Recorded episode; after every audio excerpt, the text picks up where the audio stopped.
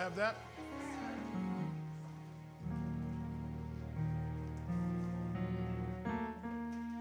All right, Isaiah 52, 7 through 10. It reads this way. It says, how beautiful upon the mountains are the feet of him who brings good news, who proclaims peace, who brings glad tidings of good things, who proclaims salvation, who says to Zion, your God reigns. Your watchmen shall lift up their voices. With their voices they shall sing together, for they shall see eye to eye when the Lord brings back Zion.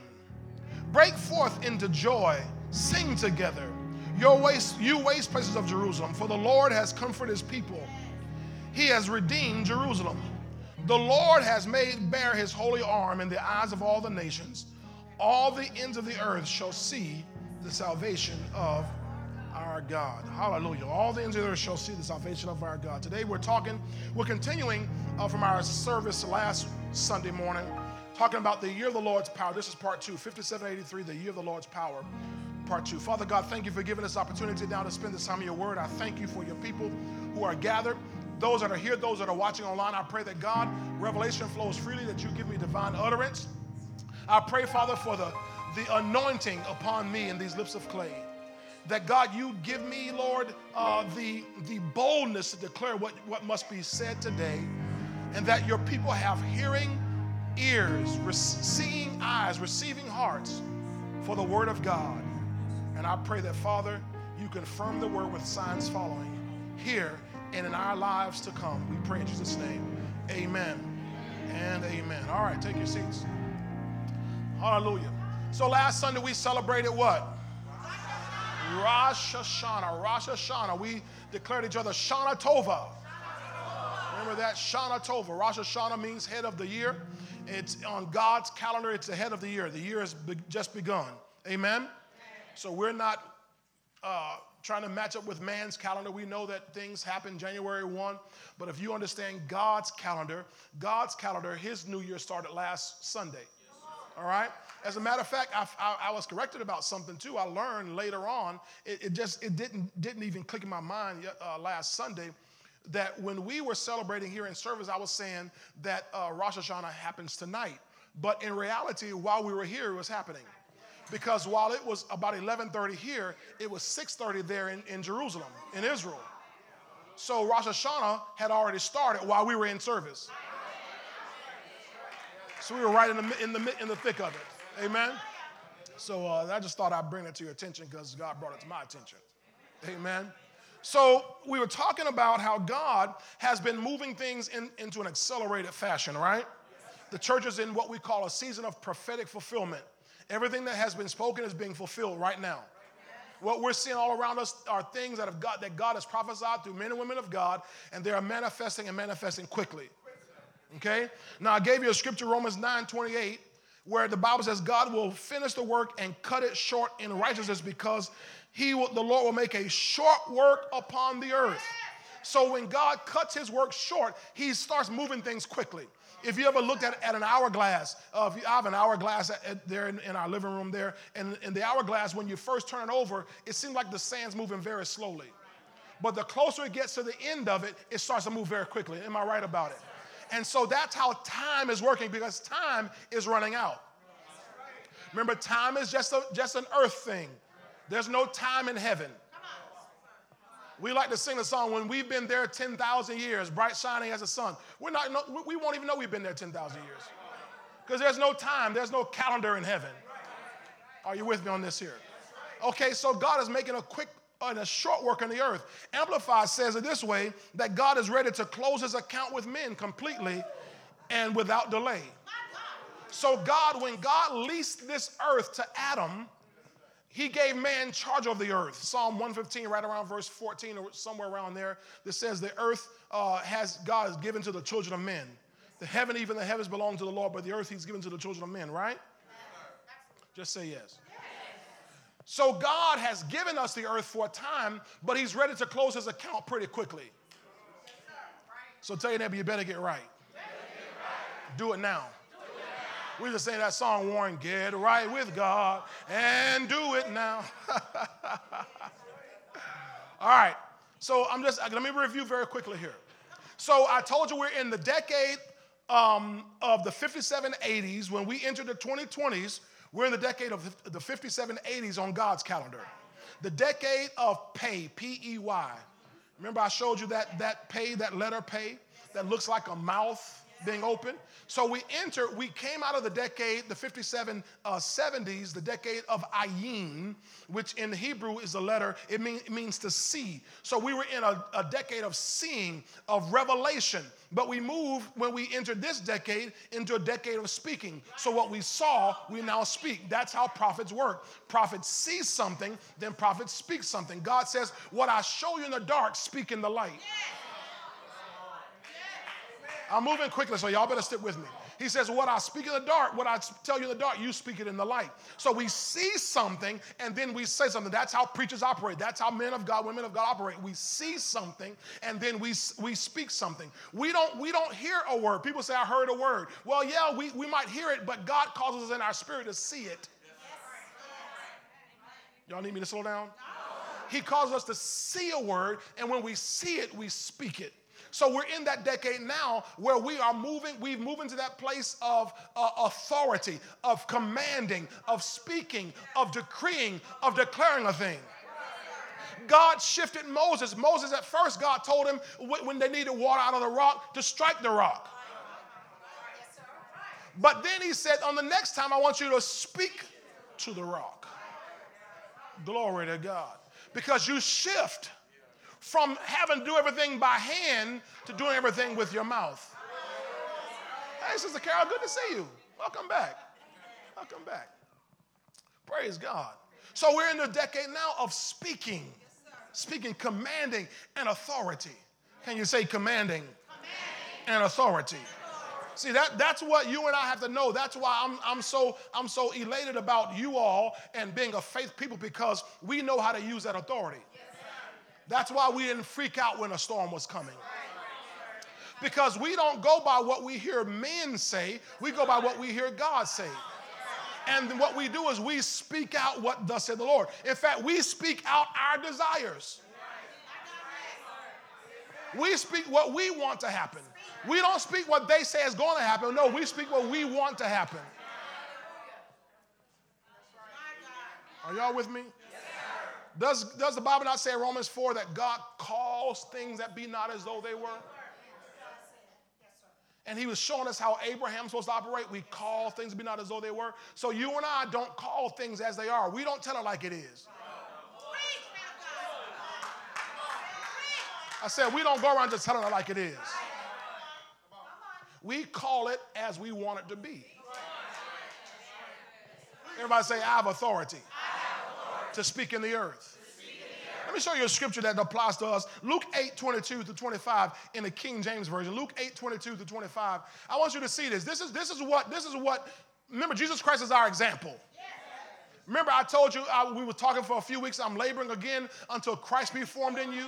So I'm showing you how we're supposed to operate. So Luke 8:22 in the King James says, "Now it came to pass on a certain day that he went into a ship." This is he, Jesus. Went into a ship with his disciples, and he said unto them, let us go over unto the other side of the lake. And they launched forth. Verse 23. But as they sailed, he fell asleep. And there came down a hurricane.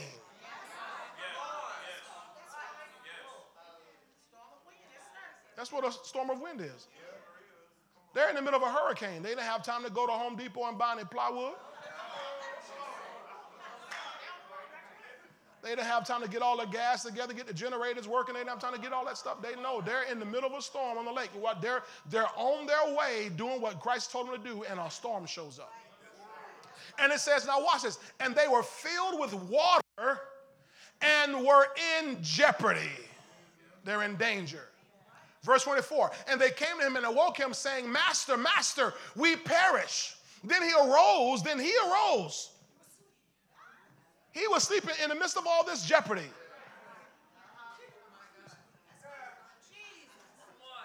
That's the posture of faith. People of faith aren't pacing all night. People of faith aren't running around panicking. Oh, Lord, what are we going to do? Oh, no. You rest through it. Then he arose, and look what he did. He rebuked the wind and the raging of the water. That's all a hurricane is wind and raging of water. And they ceased, and there was what? Now look at verse 25. Watch what he says. It says, and he said unto them, where is your faith? That's why I want to say to all the people, church folk who run around here, where is your faith? And they, being afraid, wondered, saying one to another, what manner of man is this? Watch this, watch this. For he commands even the winds and the water, and they obey him. He commands the wind and the water, and they obey him. What manner of man is this that he commands? I wanted you to see that one word. He commands. He didn't pray about the wind and the water. I better come back over here. He didn't pray about the wind and the water. It says he commanded. Well, that's Jesus. You are Jesus. I was driving Wednesday, I think it was Tuesday, I don't know what day it was. Tuesday, I think it was. I was driving from Home Depot. I was going to pick up some electrical supplies. So I said, you know, I'm going to do some electrical work while I'm on break. I'm not worried about the storm. And, you know, everybody's panicking, running around. I'm on the interstate. And I begin just to declare. I said, Father, your word says, as he is, so am I in this world. So I said, in the name of Jesus, I command this storm to go around this city.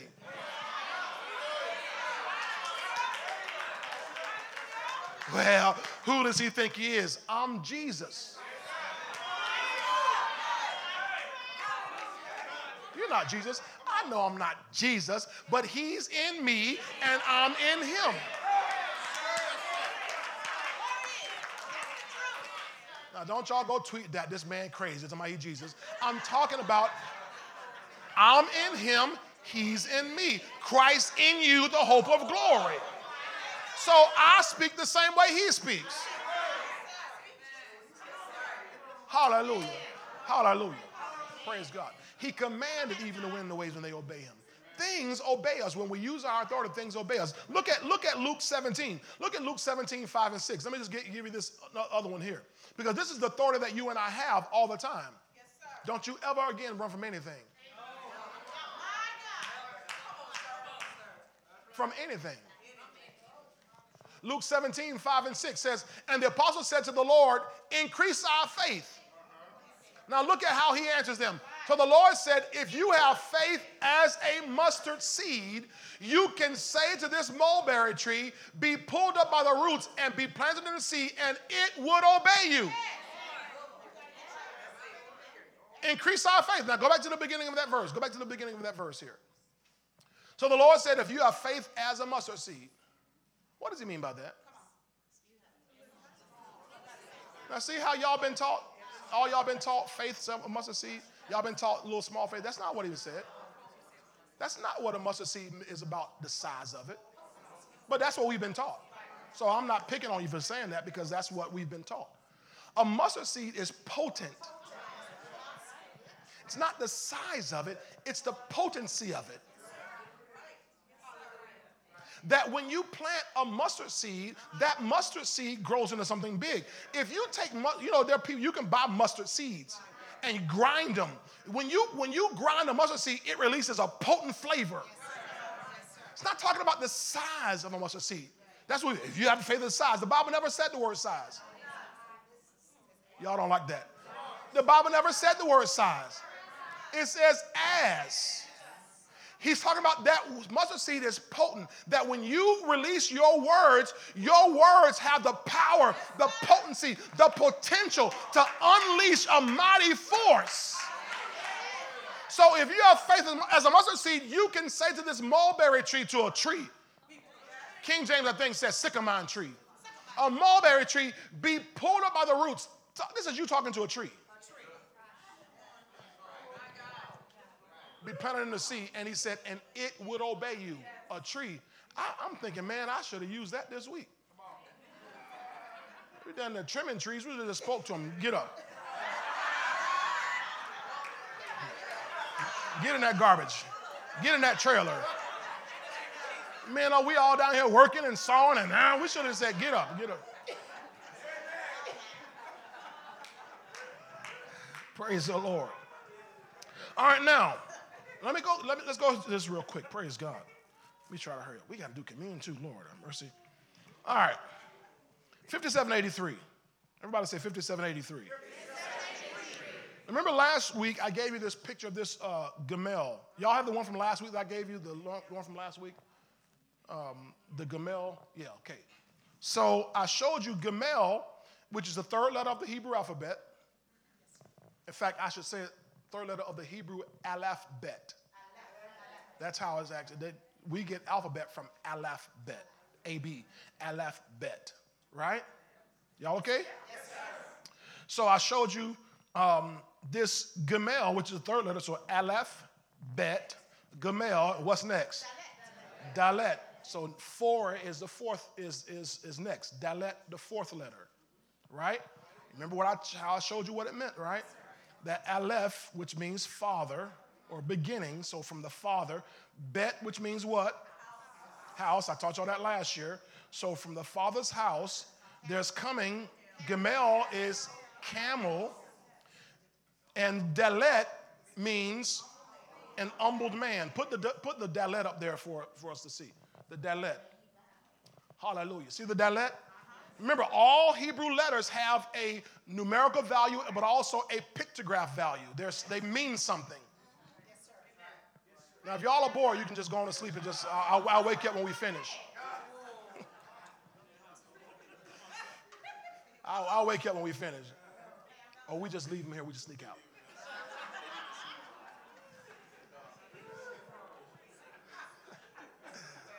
I don't want to bore you, I just think it's important you know this because we're talking about a prophetic fulfillment. That you are here now for this. Something we've been talking about for decades, for years, generations, is upon us now. So Aleph, the father from the father's house, is releasing camels. Now you know the camels are representative of what? Wealth. So we've been talking about wealth transfer for many years. So remember, Dalet starts next year. So over this next year, what we will see is God's wealth moving towards the humbled people. Therefore, humble yourselves under the mighty hand of God that he may do what? Exalt you in due time. I told you that word exalt means to raise you up to opulence and prosperity. The summit of opulence and prosperity. Y'all remember that? Don't let what happened this week discourage you. The devil would want to come and ruin all that for us. But he can't. I'm more determined now than ever to step right into all that God has for us. Okay, so you listening to me. Now, I want to go back to that Gimel because what I gave you last week, you know how there is we have in our English letters, we have informal writing, we have formal writing. Am I right about it? If you're going to, write a love letter, you might write it in cursive. It's a more formal. They're talking about now trying to bring cursive back to the schools because kids, they haven't done cursive for a long time, and they don't know how to sign their name on anything. How they going to sign a check? How they going to sign a contract? Or we're going to use DocuSign. Okay, we're going to electronic sign. But there are some things you still got to sign by hand. Well, they don't know how to write in cursive. Okay, so they're looking at bringing cursive back, which is a good thing. So there's a formal writing. So the formal Gimel, I want to put that on the screen for you and show you what the formal Gimel looks like. Now put the regular one on there. Put the regular one on there. Put the other Gimel, the informal. See, that's the informal Gimel. You see, it's a picture of a camel, but put the formal one on there. Do you see that? So this is not just a camel, some old, Humpty Hump, broke down, do the Humpty Hump. This ain't some broke down, slumped over camel. With you ever seen the camels, the hump leaning over like, Dehydrated. This ain't that kind of camel. These are royal camels. Camels of kings. See, Isaiah 60. Give me Isaiah 60, verse 3. Now, that didn't excite three of y'all. But six of y'all might have got it. Isaiah 60, verse 3. The Gentiles shall come to your light. Remember I told you that God told me this Isaiah 60 times. The Gentiles shall come to your light and kings to the brightness of your rising. Verse 5 and 6. Verse 5 and 6. Keep going here. Watch this. Verse 5 and 6. Then you shall see and become radiant, and your heart shall swell with joy, because what? Shall be turned to you. Keep going. The wealth. So the wealth of the world shall come to you. Keep going. Verse 6. The multitude of camels shall cover your land. Come on. Keep going. They shall bring.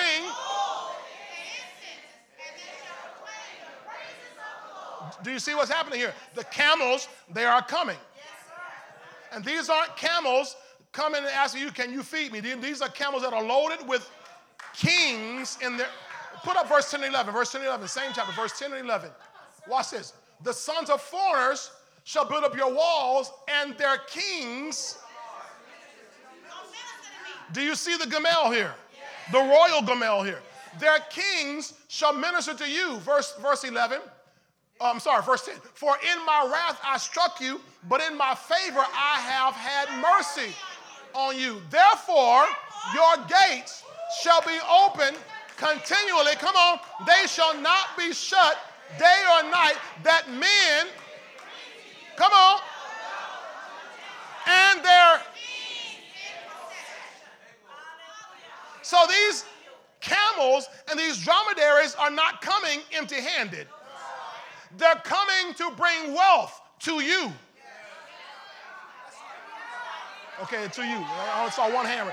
They're coming to bring wealth to you. I'm not talking about how many hours you can work on your job. They're coming to bring wealth to you. I'm not talking about your salary. Your seed will overdo your salary.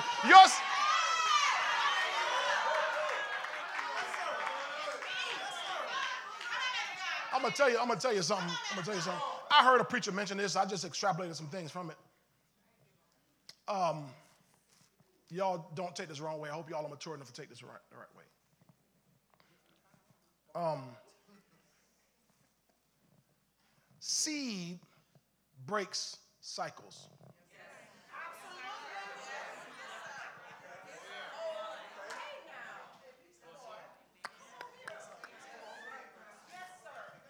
Okay.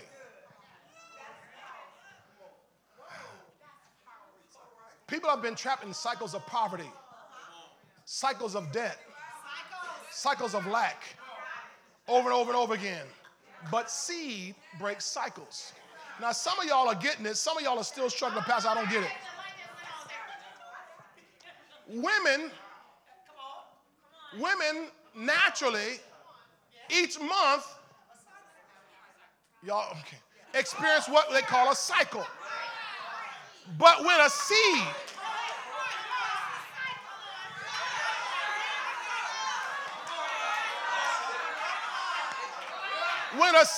gets planted, the cycle stops.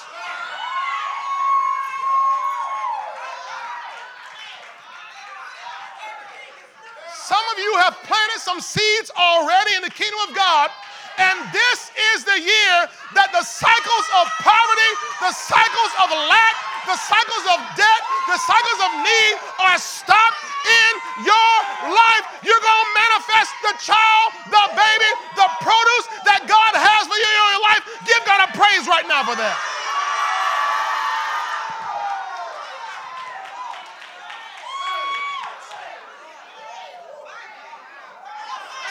Tell somebody, your seed will break the cycle. Generational cycles. Your children broke, you broke, your mama was broke, your grandmama was broke, your great-granddaddy broke, everybody was in the hood. No, that stops right here.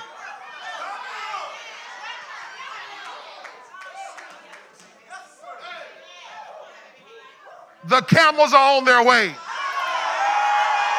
I said the camels are on their way.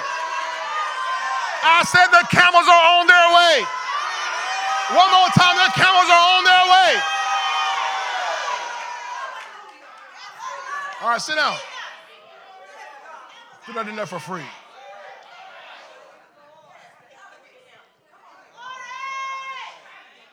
So God, we're at a time of prophetic fulfillment.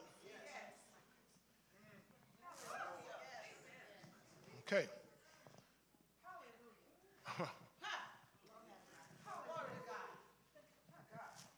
All right. I'm trying to condense this down. I got to try to get all this to you. So royal camels are coming. Kings in procession. Bringing the wealth of the Gentiles. See, we've been preaching a long time, Pastor Caleb, that the wealth of the sinners laid up for the just.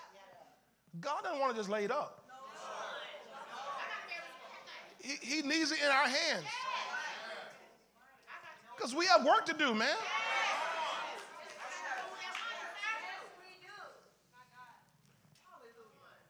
This isn't just for you to get a new yacht. I saw it last night. Boy, a storm come through, and I saw somebody's yacht up on somebody's house or something like that. All that stuff is, that's temporary.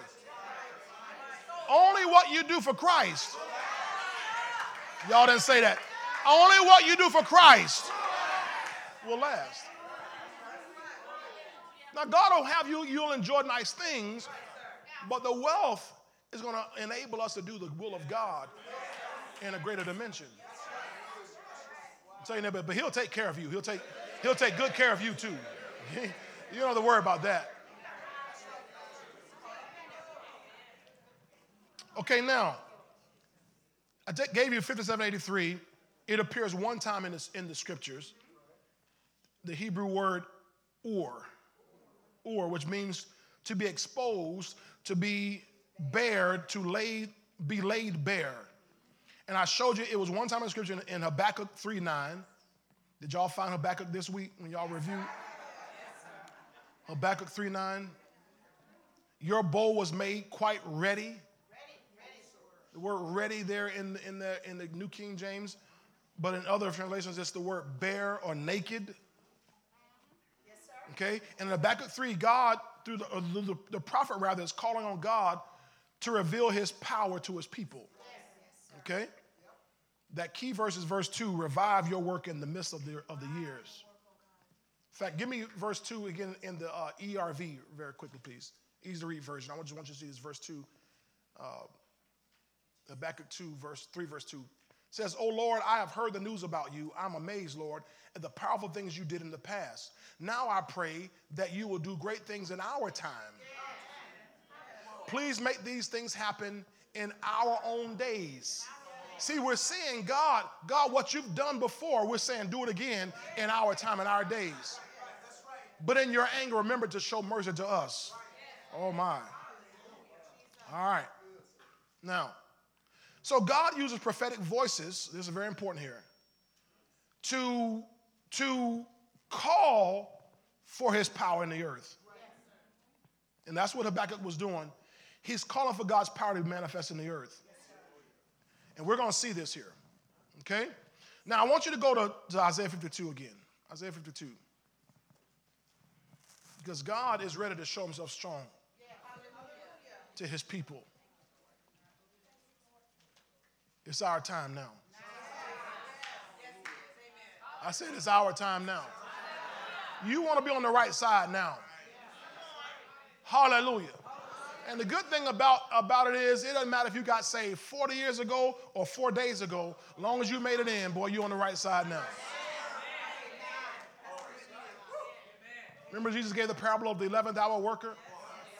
There are some people who worked all day long and earned the same penny as those who only worked 1 hour.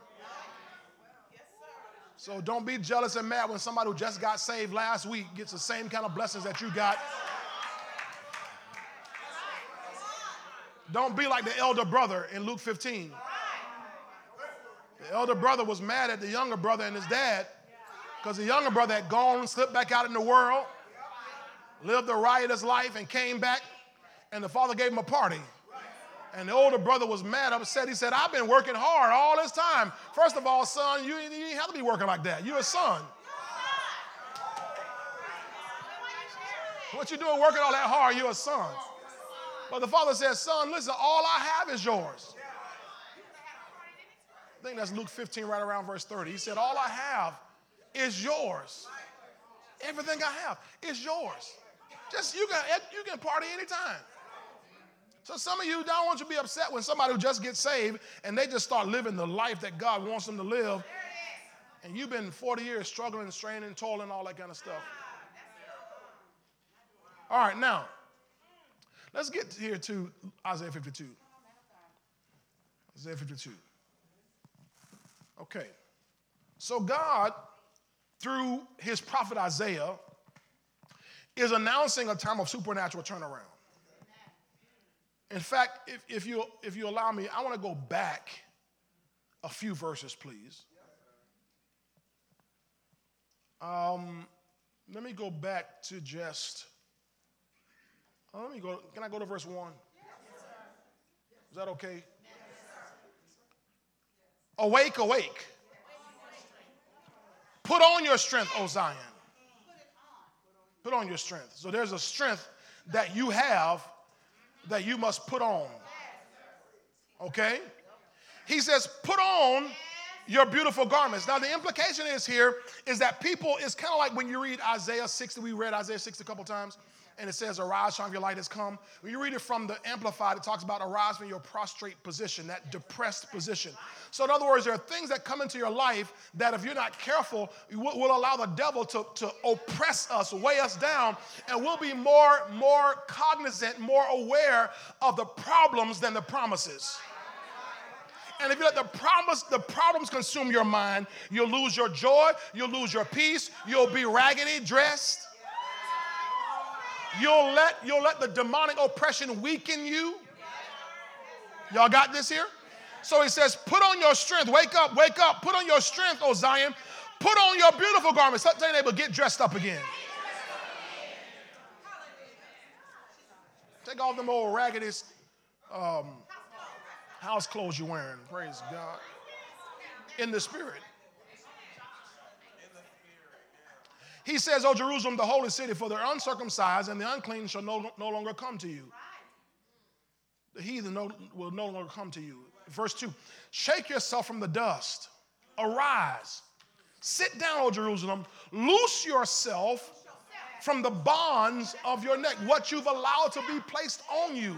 What you've gotten entangled with. He said, loose yourself from it. Notice he didn't say right here, I'm going to loose you. He said, loose yourself. You got in it, you can get out of it real quick. In other words, there are some things you can just say, you know what, I'm done with that. There are some things you can just say, I'm done with that. While you're praying, God help me, he said, no, you got it, just say I'm done. Glory to God, you're in some kind of relationship with some man, some woman you know you shouldn't be in. Just get out of it. Just don't call him no more. Amen. You got entangled in some kind of crazy investment. Some business. Come on, it happens to all of us at some point. You don't stay up 3 o'clock in the morning watching infomercials, and now you don't invest in something that you think is supposed to make you rich in 90 days. You all entangled. Well, I'm entangled now, I can't get out. Yes, you can. Just stop. Just don't do it no more. What about my money? God can give you much more than that. See, that's the trap of the enemy. You'll keep on going with something that's caused you to be anxious because you invested $5,000 of your dollars in there. It's just $5,000. Y'all understand? I said it's just $5,000. But you can't sleep at night. What's 5,000 you can't sleep at night? No peace. What's 5,000 and you and your wife and you and your husband, you fighting and arguing? What's 5,000? getting ulcers all on his stomach. What's $5,000? Y'all quiet right there in this Baptist church. Loose yourself from the bonds of your neck. It was a bad idea. I don't know who this is for, but it was just a bad idea. Just get out of it. Because it was your idea. It wasn't God's idea. God didn't tell you to do that. You did that because you saw somebody else doing it. This is going to work. No, it's just it was a dumb idea for you.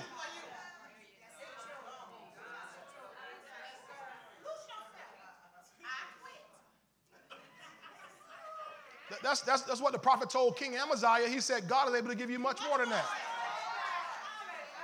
God can give you much more than that. All right, verse 3. For thus says the Lord, you have sold yourselves for nothing, you shall be redeemed without money.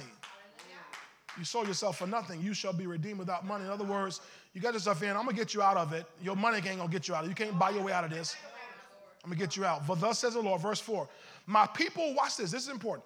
My people went down at first into Egypt to dwell there. Now, Egypt represents what?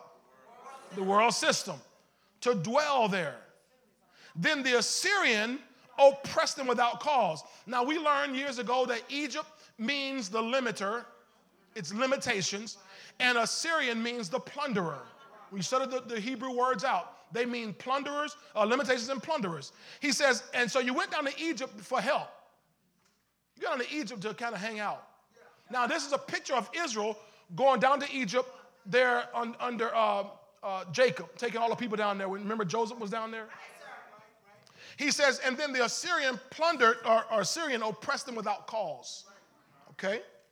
Now therefore... Now, in other words, God sees that you went into it with good intention. And the enemy began, he had you trapped. That's right. Yes, sir. Yes, sir. Remember what God told Moses in Exodus chapter 3, I believe it was. He told Moses, he says, I have seen the oppression of my people, and I have come down to deliver them. So God sees the trap you got in. He sees the bad deal you signed on. He sees the mess-up arrangement that was made.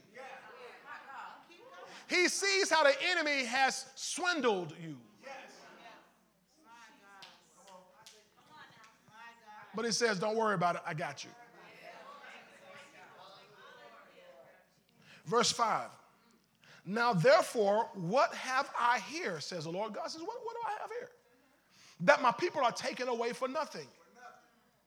Those who rule over them, watch this, ladies and gentlemen, make them wail.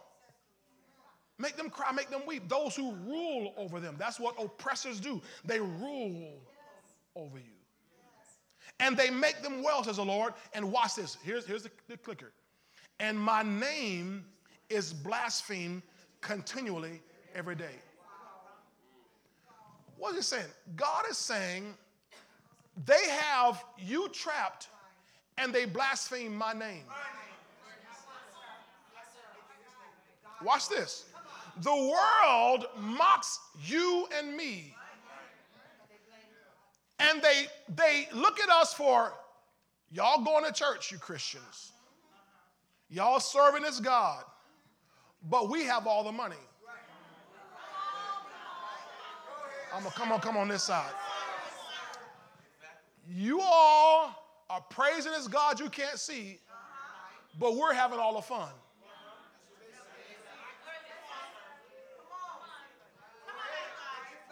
See? It says they blaspheme my name. They blaspheme my name. You and I are called by his name. They blaspheme his name.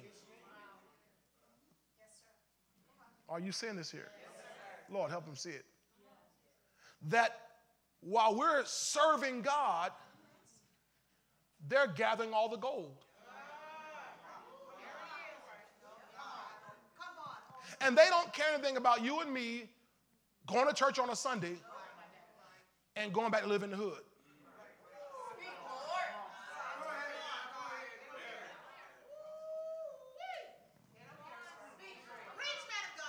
Okay, let me help you out this. we get in our little Christian arrogancy. And we say, when somebody's driving a really nice car, living in a really nice house, and we'll say, yeah, but I bet they ain't happy. And we'll say, yeah, but I bet they fighting all the time. Yeah, but I bet it's debt.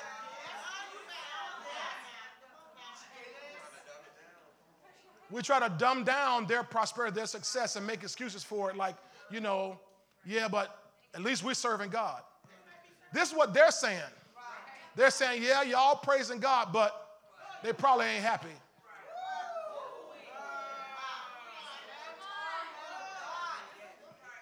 See, the same way we try to excuse them off, they do the same thing to us. I don't know if y'all see what I'm trying to say. They mock us for our righteous stance, yet we're sick and we broke and we busted and disgusted. Because they, watch this, they can't see any manifestation, any fruit of our faith. I'm trying to help you see this. They can't see any fruit of our faith. I said they can't see any fruit of our faith.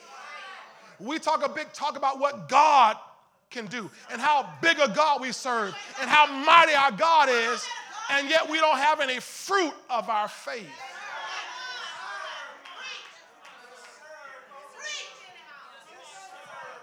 Now, I know y'all may not like this right here.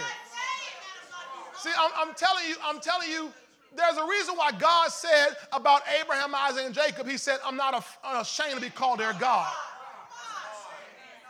Remember that in the book of Hebrews chapter 11, God said, he said, they desired a better country. He said, therefore, I'm not ashamed to be called their God. Because they desired better. They grew. They received. They knew how to manifest something in faith.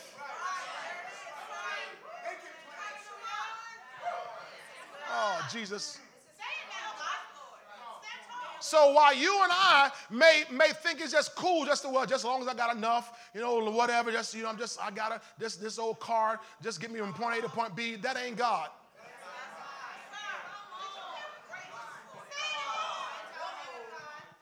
I said, that's not God.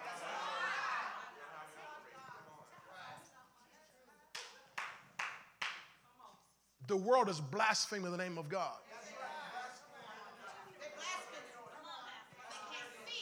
Because they can't see it. Who hears what I'm talking about today? They can't see it.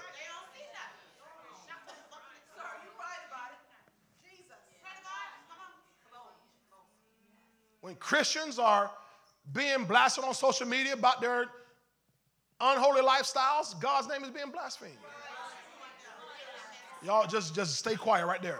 When Christians are being blasted on social media about our unholy lifestyles, God's name is being blasphemed.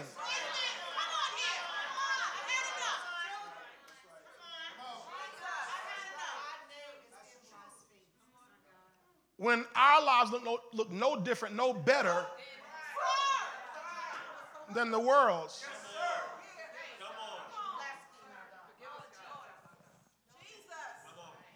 Okay, let me get to the nitty-gritty here. I got 4 minutes. Oh, Lord. Oh, Lord. Oh, Lord. Lord. So God says, I got to do something about that. Verse 6, therefore my people shall know my name. Therefore they shall know in that day that I am he who speaks. Behold, it is I. So God says, what I'm going to do is I'm going to make sure you know my name. You're going to know who I am. So watch this. Because God's, if I can speak for God, if you allow me, God says, I've had enough of my name being blasphemed.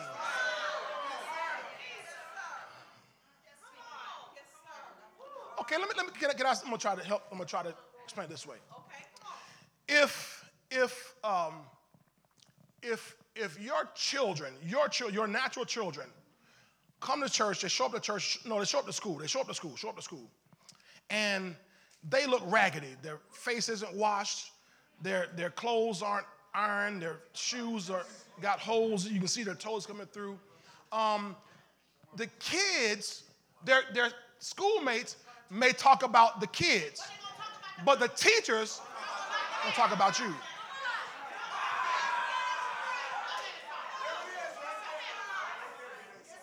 You got it now? You understand what I'm trying to say to you? They're going to blaspheme your name.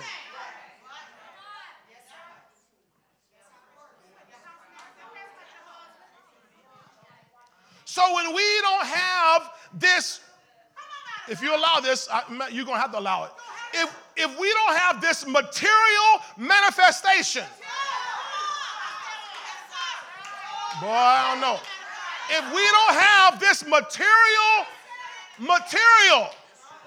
manifestation, we are causing or allowing the name of our Father to be blasphemed. And while the devil has sold us a blue pill about being humble, in our humility, we've allowed our Father's name to be blasphemed. Glory to God. I don't know who's going to receive this today. I don't know who's going to just receive this today right here.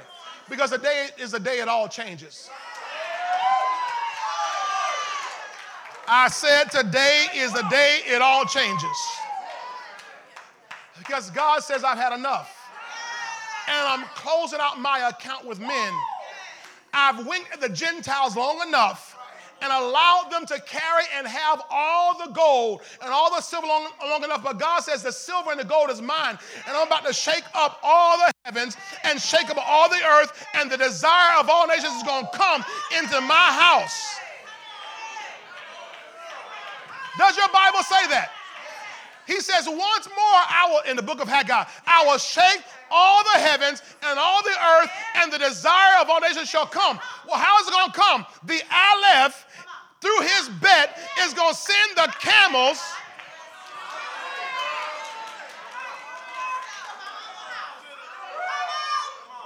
So watch. This might be for just 30% of y'all. Watch what happens in your life over this next year. I see 60% of y'all hands raised. Watch what happens in your life over this next year. I'm not talking about a little bit of growth, a little bit of increase, a little bit of prosperity.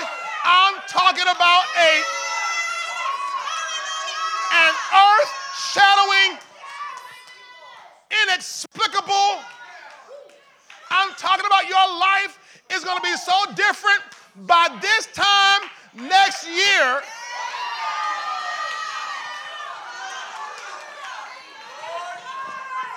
Now, I'm not telling you to be lazy, but I'm telling you this ain't going to come from how hard you work. Now listen, God's going to give you ideas. He's going to give you innovations. He's going to give you inventions. He's going to give you instruction. And whatever he says unto you, do it.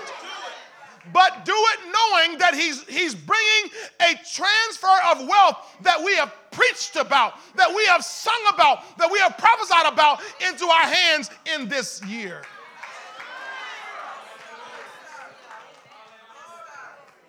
Now watch this. Y'all sit down. Sit down. I'm going to show you this here. Now wrap this up. I'm going to wrap this up. Pastor, how does this happen? We are in the decade of Pey, P-E-Y. And notice it's pronounced Pay, like P-A-Y. Like it's payday.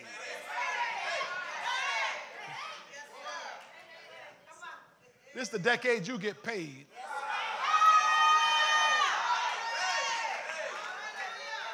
Now watch this. This is very important. You need to make sure you're connected right here. It requires, for this to happen, a prophetic voice.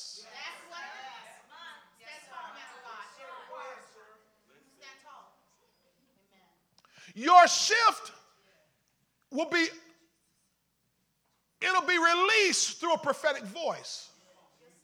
I told you this is why at the beginning of this decade, Pey decade, 2020s, while the devil released a virus on the world that was intended to shut down the prophetic voice and to disconnect people from their prophetic voice.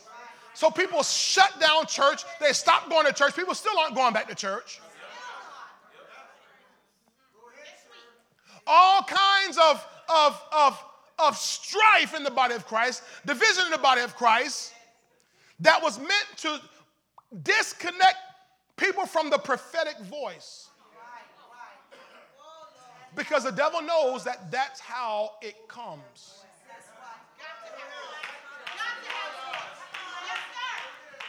And he even started in the body of Christ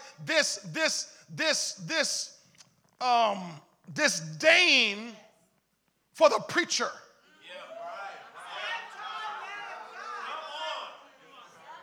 This disregard even for the preacher. That we don't need and have no respect for the preacher anymore. I'm going to talk in here. The devil wanted to stop the mouths of preachers. And he's bought off preachers. Just like Jezebel bought off preachers. And had preachers that dined at her table every day. And those that wouldn't, she killed. But there were ones that punked out and wouldn't stand and say what God had them to say. And agreed with what the Jezebel witchcraft spirit wanted them to say. But I ain't one of them.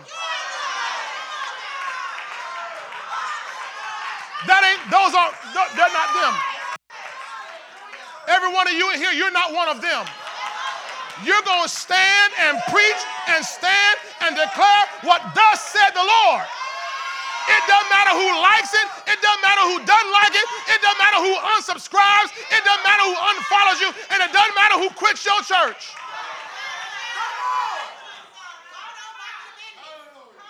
Because what they don't know is they're not hurting the preacher. They're hurting themselves.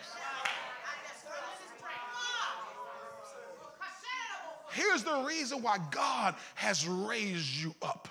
The reason why God has raised you up.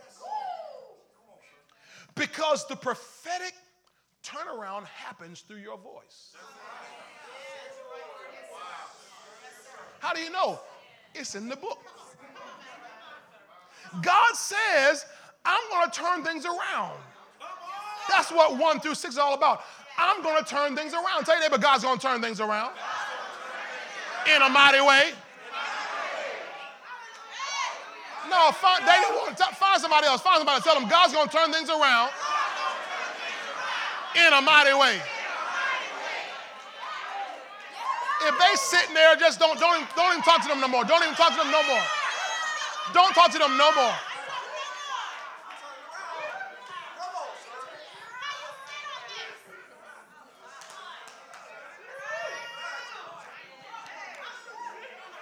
So watch this.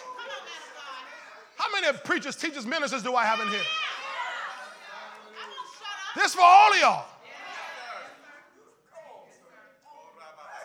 How is it going to come? Verse 7. How beautiful upon the mountains are the feet of him .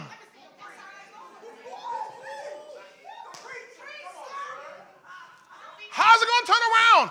I need some feet on the mountain to shout from the mountaintop, to shout it in the valley, to shout it for a people that something's about to happen in your life, that everything is about to turn around in your life. I've got good news for you today. Everything is about to turn around in your life. Now sit down. I gotta show you this.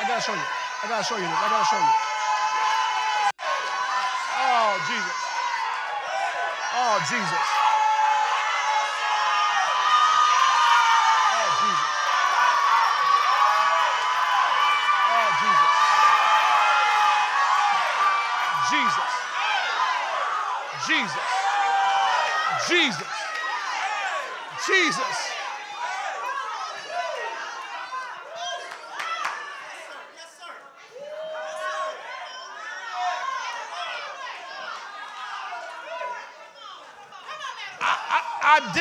I did not invent this word. I didn't get a sermonsrus.com and find a word for today.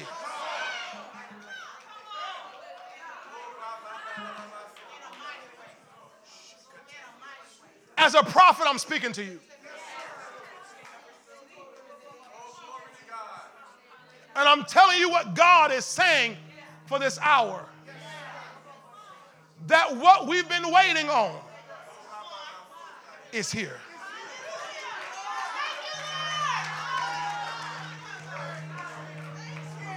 Y'all ready? I want you to hear this now. How beautiful upon the mountains, verse 7. Are the feet of him who does something. Now, how many ever heard of the fivefold ministry? Yes. Ephesians 4:11, apostles, prophets, evangelists, pastors, and teachers. Now watch this. What? No, don't do that yet. Now the fivefold ministry, I found out here that we have a fivefold message. No matter whether you're an apostle or a prophet or an evangelist or a pastor or a teacher, we have a fivefold message. It's right there in the text. He says, how beautiful upon the mountains are the feet of him. Now, this is so important that Paul reiterated this same text in the 10th chapter of Romans. Oh, Jesus. Oh, Lord, have mercy. Can I get 3 extra minutes from you? Okay, put them on the end. I don't need them yet, but I'm going to need them in a few minutes. Look at Romans 10. I'm going to need them in a few minutes. Romans 10. Oh, Jesus. Oh, Jesus. Look at this. Look at this. Verse 12. Romans 10, verse 12. For there is no distinction between Jew or Greek or black or white or Hispanic or Oriental, or it doesn't matter where you're from. For the same Lord over all is what? Is what? Rich, liberal to all who call upon him. For whoever calls on the name of the Lord shall be saved. How shall they call on him in whom they have not believe. And how do they believe in him of whom they have not heard? And how do they hear without a who? And how do they preach unless they are sent? As it is written.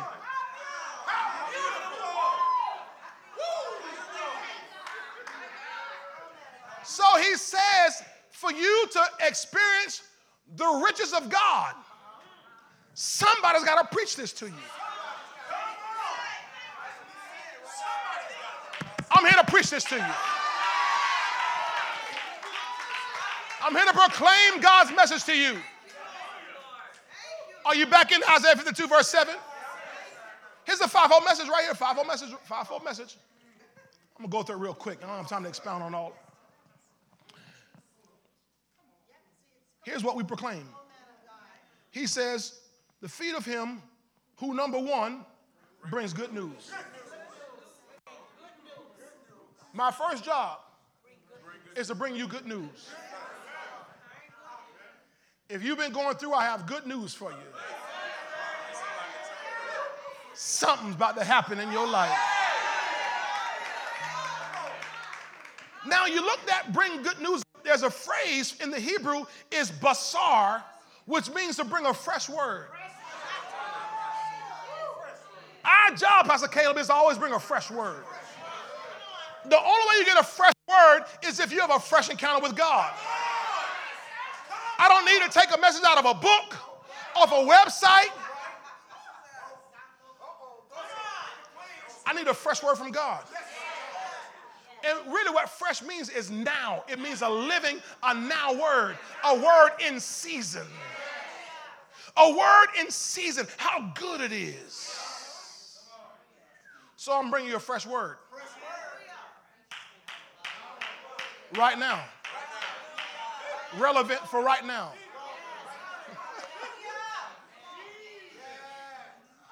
So I bring good news. I got to keep going here. Watch this. Watch this. This is real simple. When you see it, you're like, oh, Lord. Who proclaims peace? So my job, our job, Evangelist Warren, is to proclaim peace. That word peace is the Hebrew word shalom, which means to proclaim safety. So when Hurricane Ian is barreling down on us, I proclaim safety. Well, no, you never know what Mother Nature's going to do. Mother Nature? I don't believe in Mother Nature. My mother was Hilda May Anderson. That's the only mother I knew, Mother Hilda May Anderson.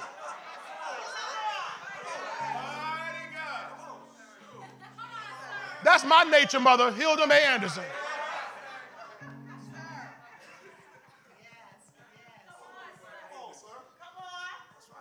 This don't have any power of us. We proclaim safety. I got to be going. Soundness in body. Soundness in your body.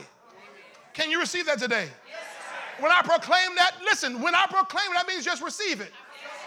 Pastor, lay hands on me. I don't have to lay hands on you all the time. I can just proclaim it. When I speak it, the Bible says he sent his word and healed them and delivered them from all their destruction.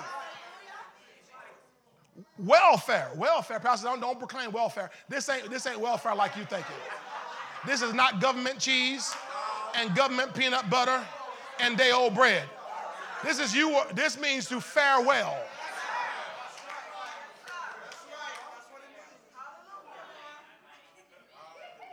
I proclaim health. Oh, God. Y'all better catch that. This isn't just me proclaiming healing. It's proclaiming health. I command you to be healthy. I release health in this room right now. I release health over this whole congregation right now. You will be healthy and whole and strong all the days of your life. Now watch this. This the one the church don't like us to talk about. But God says I need prophets to proclaim peace, which includes prosperity.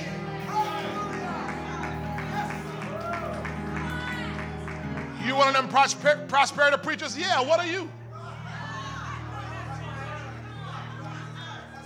Of course I preach prosperity. What do you want me to preach? Poverty? What else am I supposed to preach but prosperity? Okay, I got to go. I'm way over time. So we proclaim peace. We bring good news. Number 3, who brings glad tidings of good things.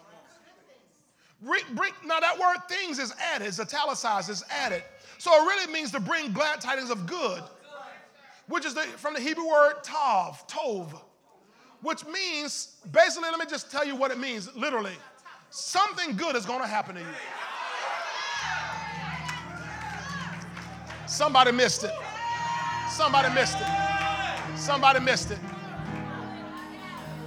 When I stand right here, right now, at 1:16, when I say this, if you grab it, you're going to manifest it. I proclaim that something good is going to happen to you.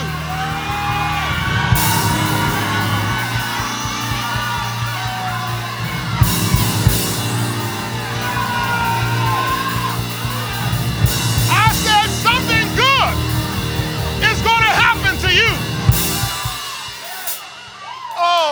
Oh, my. I've got, man, I'm restricted right now because there's a testimony that someone shared with me personally that I can't share yet because they haven't shared it publicly yet. And it's huge. They were visiting in town, and they said, I spoke one day, a Sunday, and I said something, I released this very word. I said, something good's going to happen to you today. And they said, Pastor, you... That same day, they said they were walking and repeating to each other, just meditating on that. I said, something is going to happen today. I can't, I wish I could tell you. I can't tell you. It happened. They showed me physical evidence of it.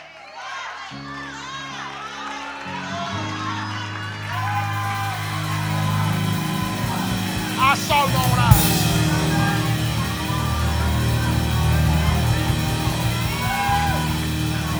I declare something good is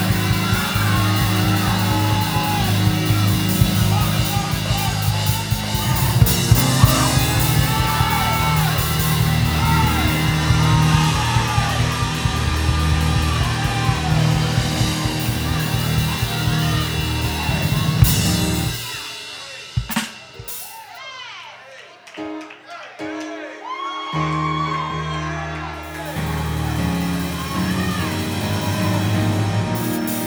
So what is it? I don't know what it is. I don't know. When I said it to them, I didn't know what it was. I just said something good's going to happen. And he said, that's my job to proclaim and tell you. Well, you just giving people false hope. No, I'm giving them biblical hope. I'm commanded to tell you that something good is going to happen to you. Now, if you will take what I release and mix your faith with it, Pastor, how do I do that? Your tongue is your mixer. What you say is something good's going to happen to me. Just say something good's going to happen to me. Now listen. I'm going to let you put your own time step on it.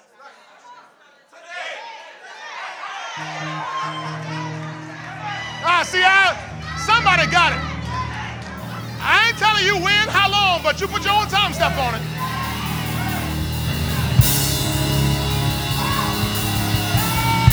Mark my word! Mark my word!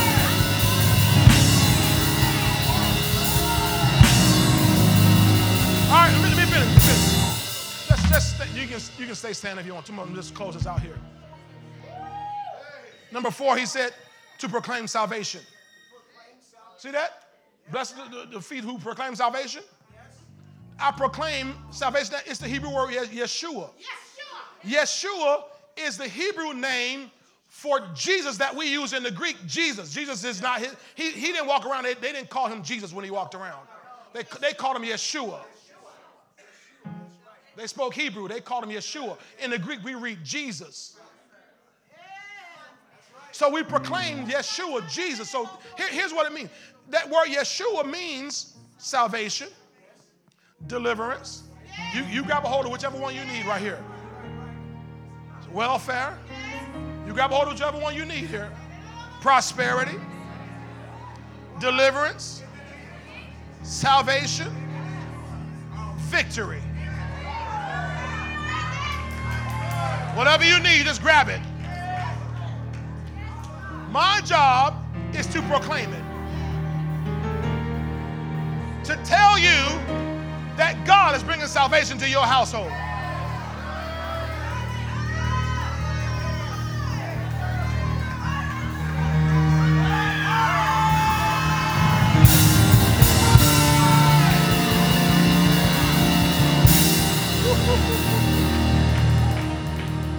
All right, last thing, and I'll leave all the rest off, media. Don't worry about all the rest. The last part of the message here, this is what we preach here, is to say your God reigns.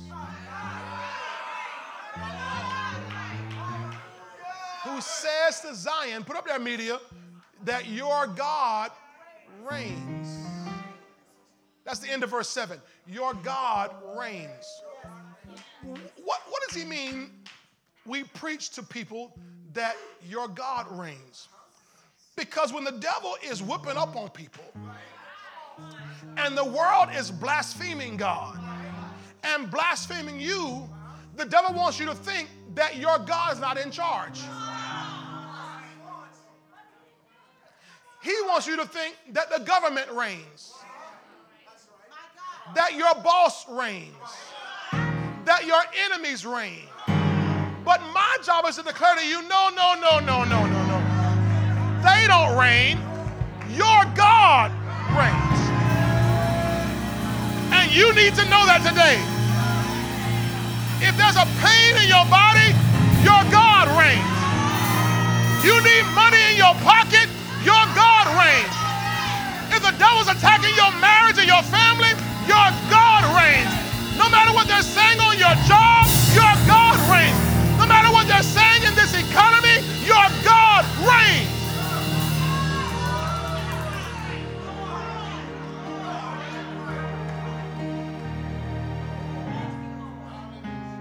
That means your God's in charge. And if God's in charge, this is bad English. You ain't got nothing to worry about. Tell your neighbor, you ain't got nothing to worry about. Tell somebody else, child, you ain't got nothing to worry about. Child, you ain't got nothing to worry about. Stop your worrying. Stop your crying. Stop your sadness. Stop your sorrow. Your God reigns. Your God reigns. Your God reigns. Your God reigns. He reigns on high. He reigns in victory. He reigns in majesty. He reigns in glory. Your God reigns.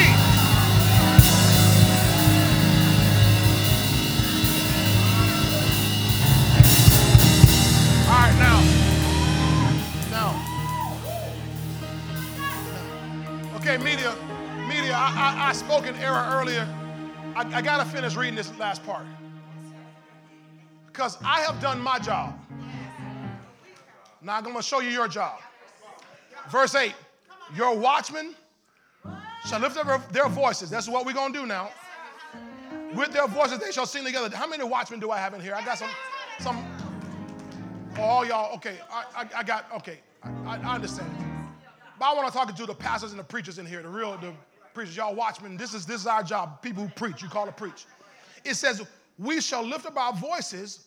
With our voices, we shall sing together. That means the preacher's got to sing too. The preacher's got to shout too. The preachers can't sit there and cross their legs where everybody else in praise and worship.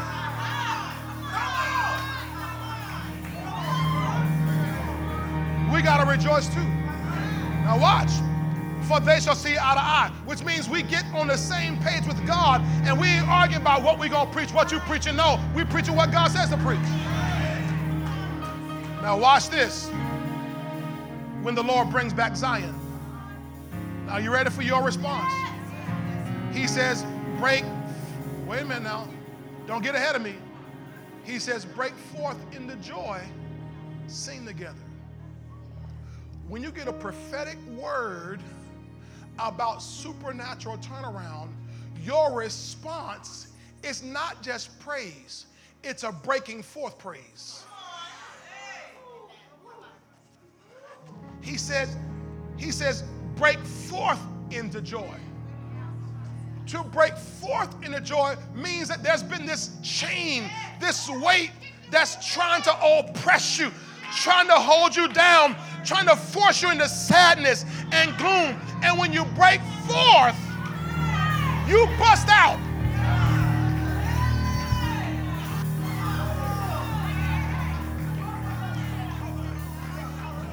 Now, I don't know who this is, but somebody has grabbed a hold of this word today. And somebody knows the devil has been trying to hold you down, hold you back, shut you out. But right now your response is to break forth into a shout, break forth into a dance, break forth into joy, break forth into praise.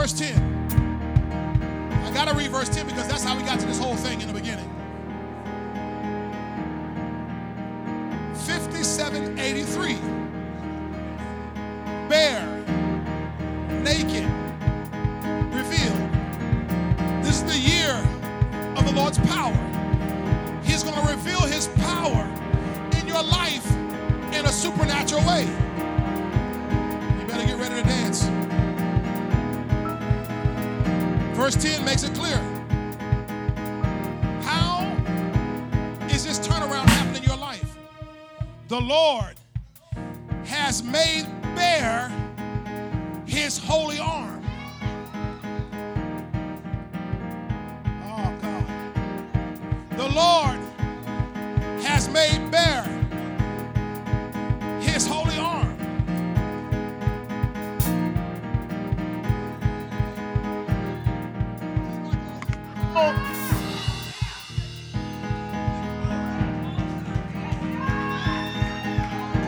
It says the Lord has made bare his holy arm. In the world, we call this rolling up.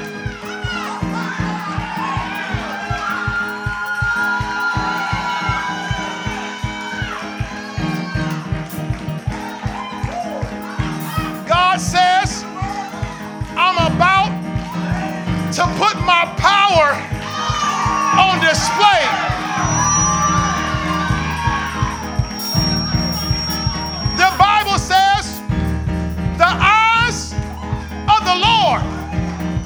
To and fro throughout the earth, looking to show himself strong on behalf of those whose hearts are loyal.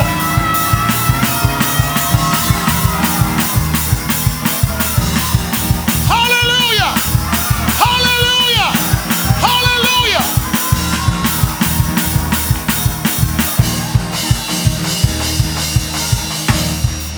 Tell somebody God is about to flex in your situation. Tell somebody else God is about to flex in your situation.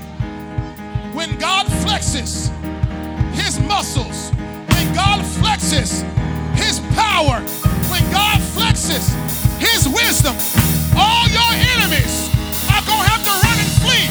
All your enemies got to get out of your way.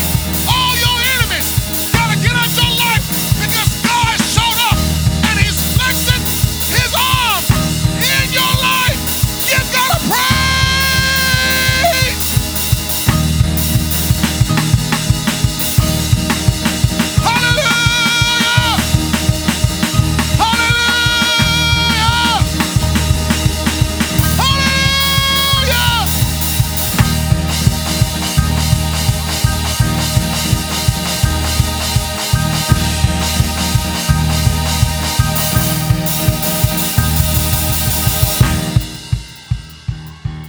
Listen, I think this is the last thing.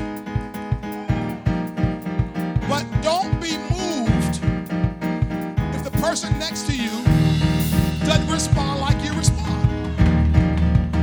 If your cousin doesn't respond like you respond. If your friends don't have any expectation like you do. First of all, your friends may not have heard the prophetic words you heard.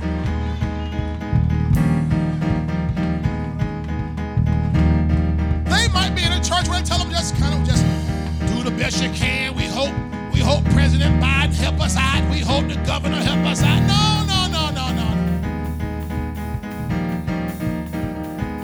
No, your God reigns. Your God reigns. Your God reigns. Here's a kicker to get back. Here's a kicker. Listen to this. Isaiah 53 and verse 1.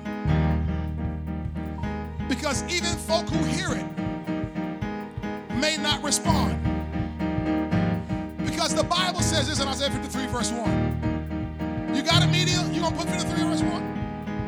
Y'all can't. I can find it. I got it. Watch this. He says, this is the next chapter, who has believed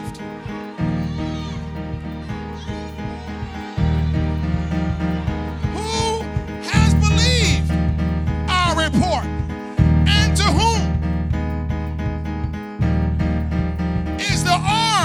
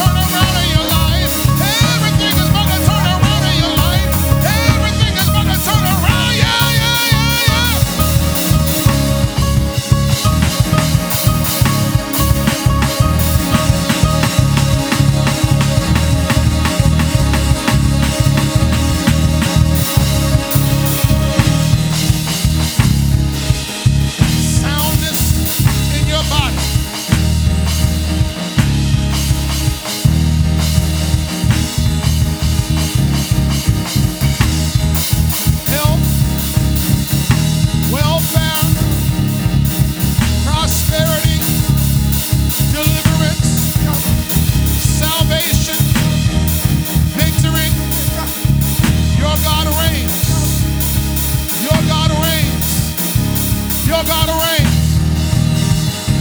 Your God reigns. Your God reigns. Your God reigns. Your God reigns. Your God reigns. Your God reigns. Don't even worry about it. Your God reigns. Don't you even worry about it. Your God reigns. Don't you even worry about it. Your God reigns. Don't you even worry about it. Your God reigns. Your God reigns. Your God reigns. Your God reigns. Your God reigns. Your God reigns. Your God reigns. My God reigns. My God reigns. My God.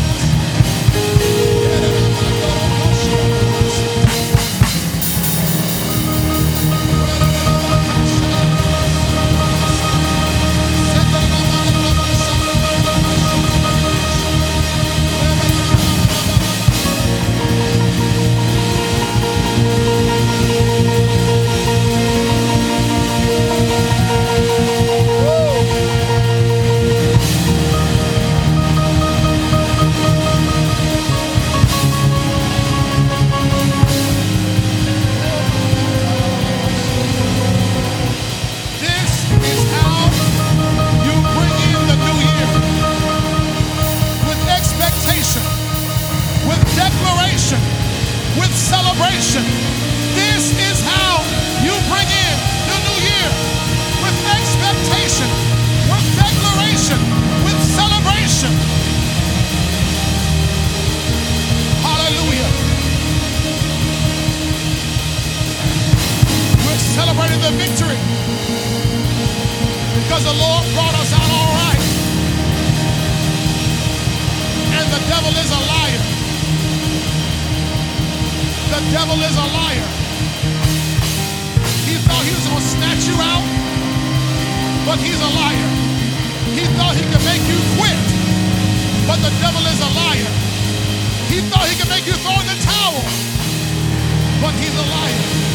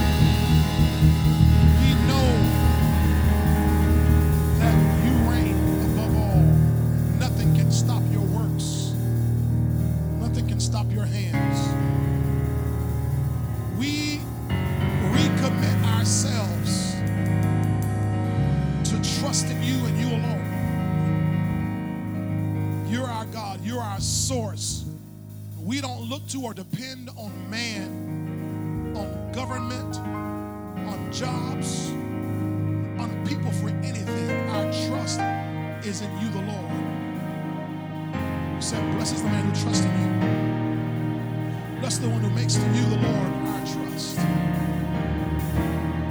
Father, today I pray that everyone who has released their faith by their praise, thank you, Lord.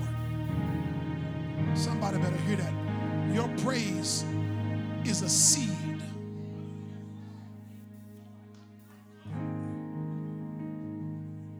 And God has recorded your praise today.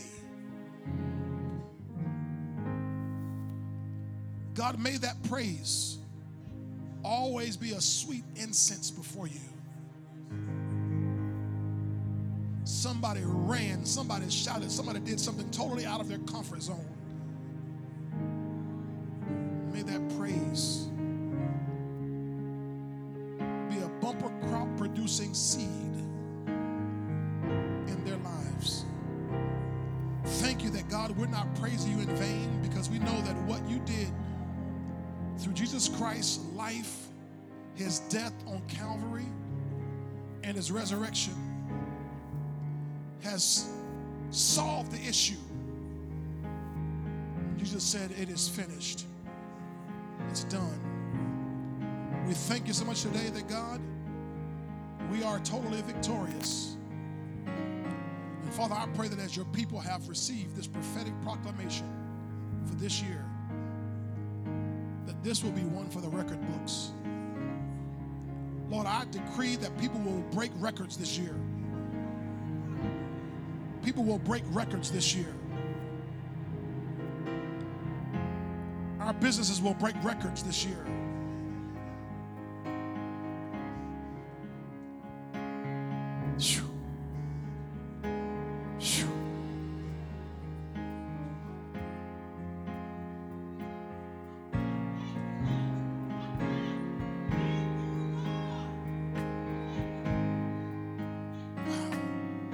Thank you, Lord.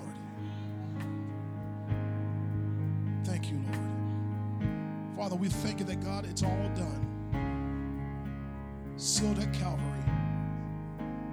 Thank you for the blood. Thank you for the power. Thank you for the name. Thank you for the word. Call it all done. As we prepare to receive this communion, we thank you that, God, we seal this prophetic word by taking communion today, and knowing that, God, all that we have desired, it's settled. All that you have spoken is forever settled in heaven. And I pray, Father, that this people will experience unparalleled, unprecedented blessing and favor this year. We give you the praise for it. In Jesus' mighty name.